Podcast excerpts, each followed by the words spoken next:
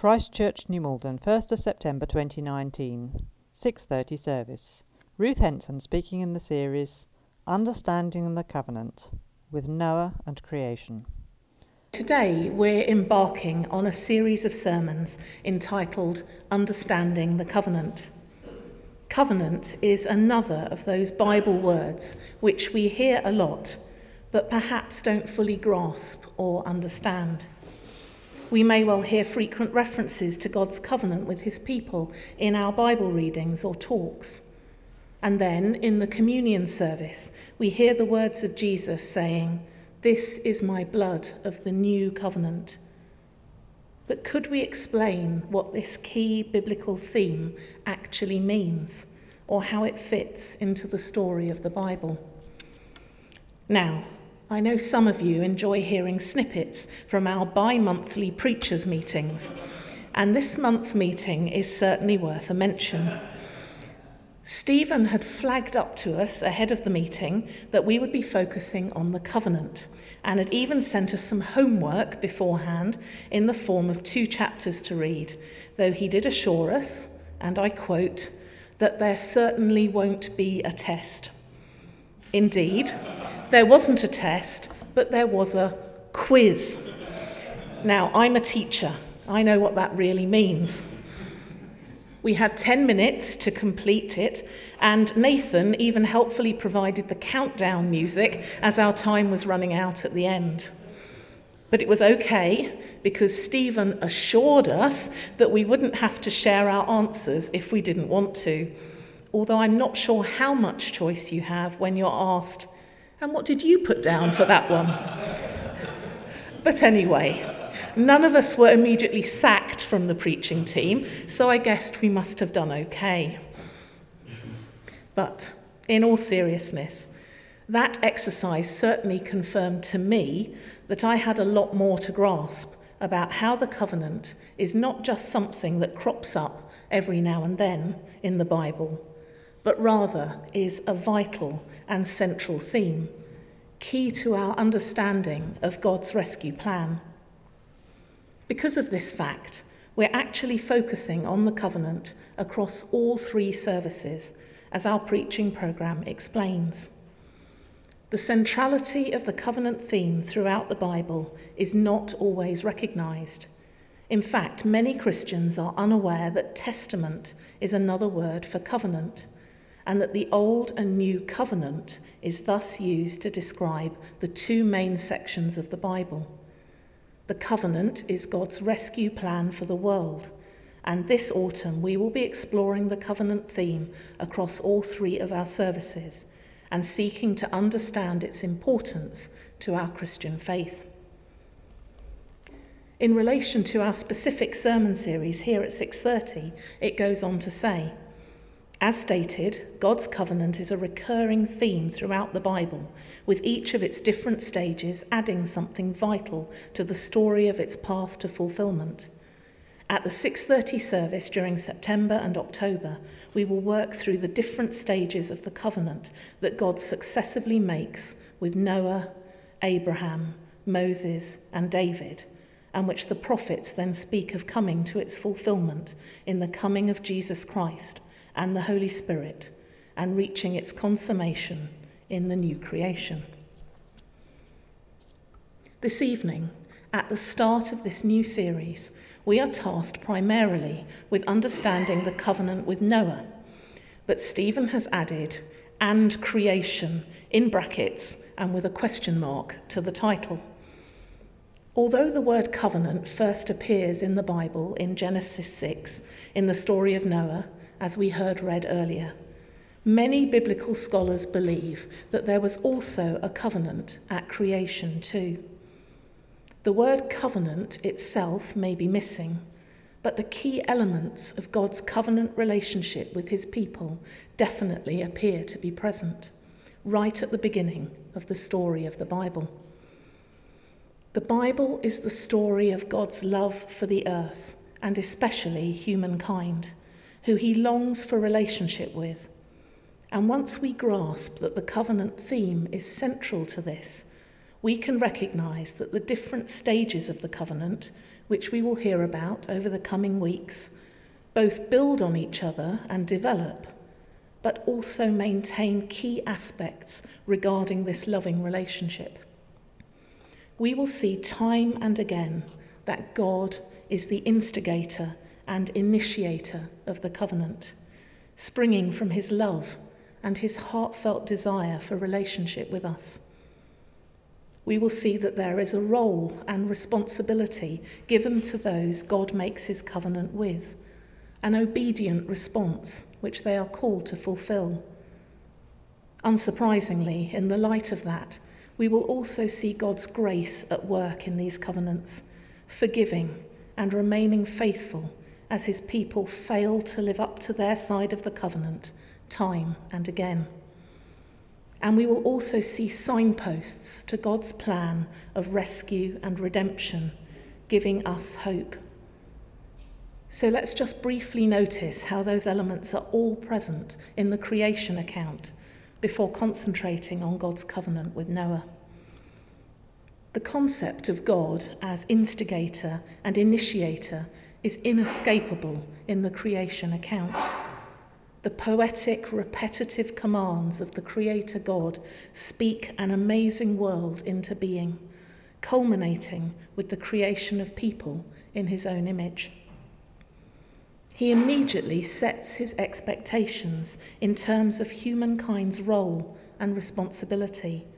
In Genesis 1, verse 28, we read his instruction, "Be fruitful and increase in number, fill the earth and subdue it, rule over the fish in the sea and the birds in the sky, and over every living creature that moves on the ground." The second creation account in Genesis 2 puts it this way, "The Lord God took the man and put him in the Garden of Eden to work it and take care of it," and also goes on to give the specific instruction regarding the fruit which they are commanded not to eat. As the fall takes place in Genesis 3, we see humankind's failure to respond obediently. This rebellion has huge consequences, as God warns them of how different their lives will be now as they are banished from Eden, seen as the first of many exiles experienced by God's people. But even in the midst of this, we still see signs of God's faithfulness and forgiveness, as he takes time to make clothes for Adam and Eve out of animal skins. And even at this earliest stage of the story of the Bible, we see the first signpost to God's plan for rescuing and redeeming his people. In verse 15 of chapter 3, we read God's words to the snake, "And I will put enmity between you and the woman, and between your offspring and hers. He will crush your head, and you will strike his heel." This mysterious sounding promise, hidden amongst a curse, makes sense to us with the hindsight of recognizing its fulfillment in Jesus, the wounded victor who would defeat evil. On Wednesday, when I welcome my new Year 2 class back for the new school year, One of the first activities we will do together is create and commit to our class contract. I will initiate this activity and set my expectations in terms of behaviour, hard work and kindness.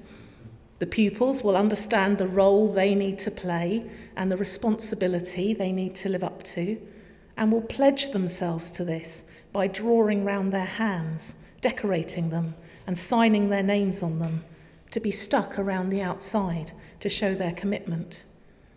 There will be an acknowledgement of the consequences for failing to live up to these expectations. I will know that there will be times in the year, probably many of them, when the contract will be broken, but the hope and goal will remain of the children making strides in their learning whilst having lots of fun and building friendships. This activity for the start of the new school year is just a small picture of God's contract with his people at the creation of the world. So it seems as though we can delete the question mark and remove the brackets, because there are clear signs of God's covenant relationship with his people at creation too. The prophet Hosea agrees as he writes in chapter 6, verse 7, "Like Adam, they have broken the covenant." But we must now turn our attention to the main theme of our talk this evening, God's covenant with Noah. In my previous teaching role, I used to teach religious education to classes from reception to year 3, and aside from the Christmas story, by far the most well-known story amongst the children was that of Noah's Ark. Many of them, even though not from church-going families, would have heard the story before, and in some cases even have a toy ark at home, complete with pairs of animals. And yet, when you unpack the story and get to the heart of it, it isn't the most child-friendly, is it? It needs a PG rating at the very least, but instead we tone it down to a U version. Gustave Doré, the French artist, captures the real mood of the story in his gallery of Bible illustrations. In his engraving, we see a huge expanse of empty sea, with one lone rock protruding a few feet above the waves. There are 3 terrified children on the rock, and slipping into the sea are a mother and father, trying desperately to push a 4th little child to safety. Also on the rock sits a huge tiger, vainly holding its tiny cub aloft. Bodies are floating in the water, and overhead circle exhausted vultures. Whatever else we may say about this story, it is certainly not cute. I remember reading a children's version of the story to a reception class about 5 years ago, right at the start of the school year, before I had a chance to get to know the pupils. Little did I know that one of the 4-year-olds, called Jonty, was the son of a local curate. At the end of the story, a few hands went up to tell me about the version of the story they had at home, or the Noah's Ark toy in their toy box, or their favourite animal, which they'd spotted in one of the illustrations. When it was the turn of Jonty to speak, I immediately noticed his serious expression, but it was still a shock when he announced to the others that the version of the story I'd just read didn't really explain properly why a perfect God had to punish such a sinful world, and how we all still deserve God's punishment, but can now be friends with God only because of Jesus' death on the cross. You can imagine how excited I was to hear this after I'd picked my chin up off the floor, even if all the other children's faces were marked with confused or blank expressions. Jonty was right, of course, that God's covenant with Noah has lots to teach us, including the way in which it points us to Jesus. So let's take a closer look. Genesis chapter 6 leaves us in no doubt regarding the wickedness and corruption which is rife in the world, and which leads God to decide on his drastic course of action. Coming so soon after the 2 accounts of creation in Genesis 1 and 2, you cannot fail to be struck by the fact that the judgment borne out in the flood is like the polar opposite. Whereas God separated the waters in creation to provide the opportunity for life, in the flood the waters came back together and life is extinguished for the majority. The earth, which was filled and teeming with life, is now all but emptied. But if the judgment of the flood is like the opposite of the creation story, at the same time there is continuity in the next stage of the covenant, this time with the word actually being introduced. In chapter 6, before we hear the word covenant, and even before we hear the description of the widespread corruption in the world, we first meet Noah, who is described as righteous, blameless, and faithful. Now, we know he's not without his flaws, as we see later in the story. But he definitely seems like the best of a very bad bunch. So he is the one God chooses to make his covenant with. From verse 13, God warns Noah about his plan and gives him specific instructions regarding the building of the ark, down to the exact measurements.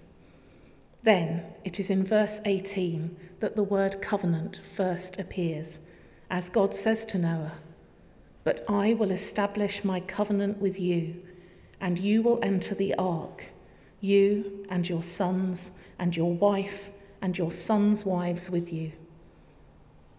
This covenant is extended in chapter 9 when God addresses Noah again after the flood, which we will look at in a moment.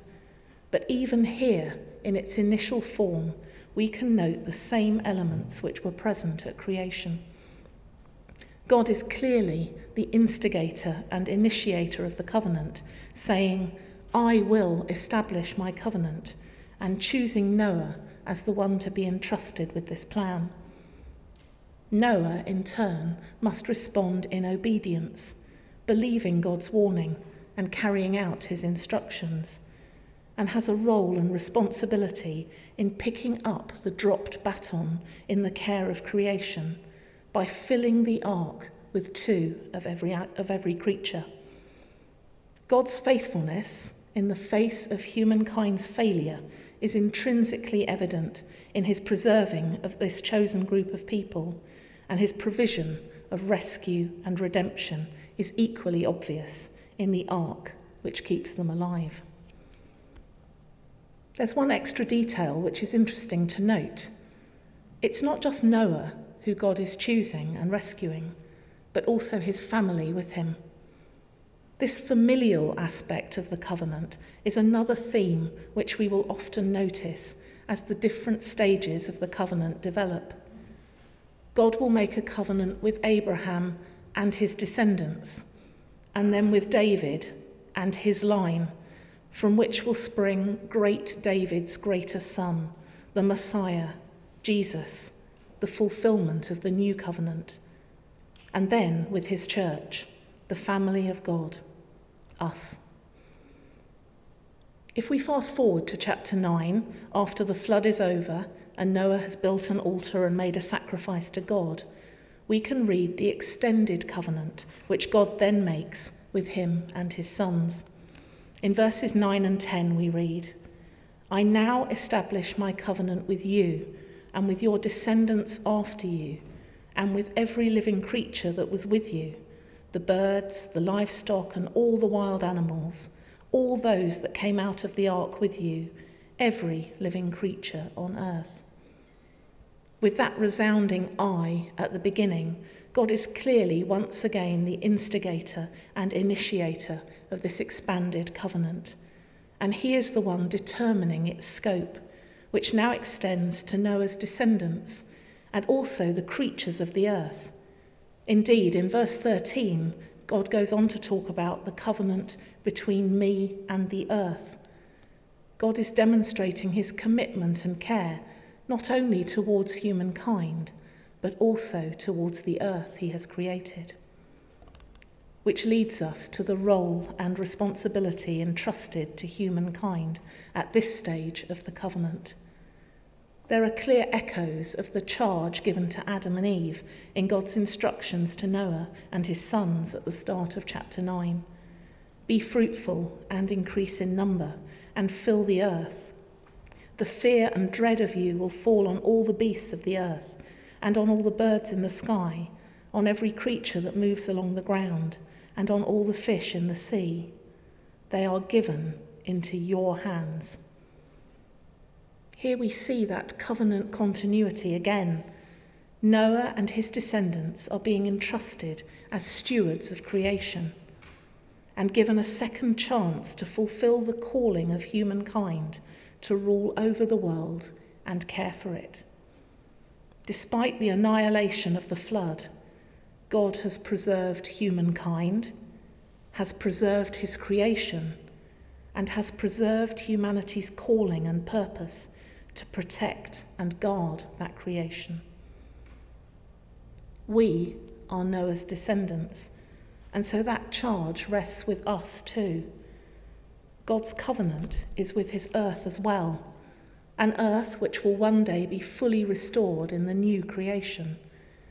But in the meantime, our role and responsibility is to steward, protect, and care for the world entrusted to us by God. We need to take the environmental crisis facing our world seriously, both as a church and as individuals. The Christian disaster relief charity Tear Fund posted this prayer on Facebook just yesterday. Creator God, thank you for this amazing world you have made. Thank you for its beauty and for the abundance of life within it. We repent for the way we have abused this earth, the poisoned rivers, the toxic fumes, the polluted seas, the species we have made extinct. Forgive us. We pray for an end to man-made climate change, for the prevention of disastrous temperature rises, and for nature to be restored. We pray that governments and corporations will take swift and decisive action, that everyone will see your creation as a gift to be cherished, not a resource to be plundered. In Jesus' name we pray. Amen. Going back to our recurring aspects of the covenant relationship, again, we see God's forgiveness and faithfulness in the face of his people's failure. Famously, God provides Noah with the sign of the rainbow as a measure of his commitment to his promise that a flood will never again destroy all living things. God is not making this promise blindly, hoping against hope that humanity has learnt its lesson now and that everything will be tickety-boo. No, in the preceding chapter, we read that as God smells the aroma of Noah's sacrifice, he says, "Never again will I curse the ground because of humans, even though every inclination of the human heart is evil from childhood." Then, at the start of chapter 9, God makes provision for the consequences which should take place if a murder occurs. And God would even have known that shortly afterwards, Noah himself, under the influence of alcohol, would fall into sinful choices. But God's forgiveness and faithfulness remain steadfast. Which leads us to the hope of rescue and redemption contained within the covenant with Noah. 4-year-old Jonty had it pretty much nailed in my RE lesson all those years ago. We are all sinful and deserve God's judgment. But just as God provided an unexpected source of salvation for Noah's family in the ark, the building of which even caused much bewilderment amongst Noah's neighbours, God also provides for us a source of salvation, which was not what was expected. The Messiah nailed to a cross, rather than gloriously riding into battle. The wounded victor who would defeat evil, as promised by God in the curse of the snake in Genesis 3, is further foreshadowed in the means of rescue for Noah and his family. Noah's clean and perfect sacrifice after the flood, described in chapter 8, is pleasing to God, and it is only through the perfect sacrifice of Christ in our place that our lives can be washed clean and please our holy and righteous God. In chapter 9, verse 16, we read that God declares, "Whenever the rainbow appears in the clouds, I will see it and remember the everlasting covenant between God and all living creatures of every kind on the earth." The hope of relationship and reconciliation with God doesn't have a use-by date. Thanks to Jesus' sacrifice, the hope we have is eternal and everlasting. So, at the start of our journey in understanding the covenant, we have seen God establish it first at creation and then with Noah, his family, and his descendants, including us. We have recognized God as the loving instigator and initiator of the covenant, longing for relationship with his people. We have acknowledged our role and responsibility to respond in obedience, and specifically to take our stewardship of the earth seriously. We've been reminded of the way in which we fail to live up to our calling, but that we can still trust in God's unfailing forgiveness and faithfulness. And we have seen the eternal and everlasting hope of rescue and redemption, promised mysteriously in the cursing of the snake, foreshadowed surprisingly in the ark used to save Noah's family, and then wonderfully fulfilled in the death and resurrection of our Lord and Saviour, Jesus Christ.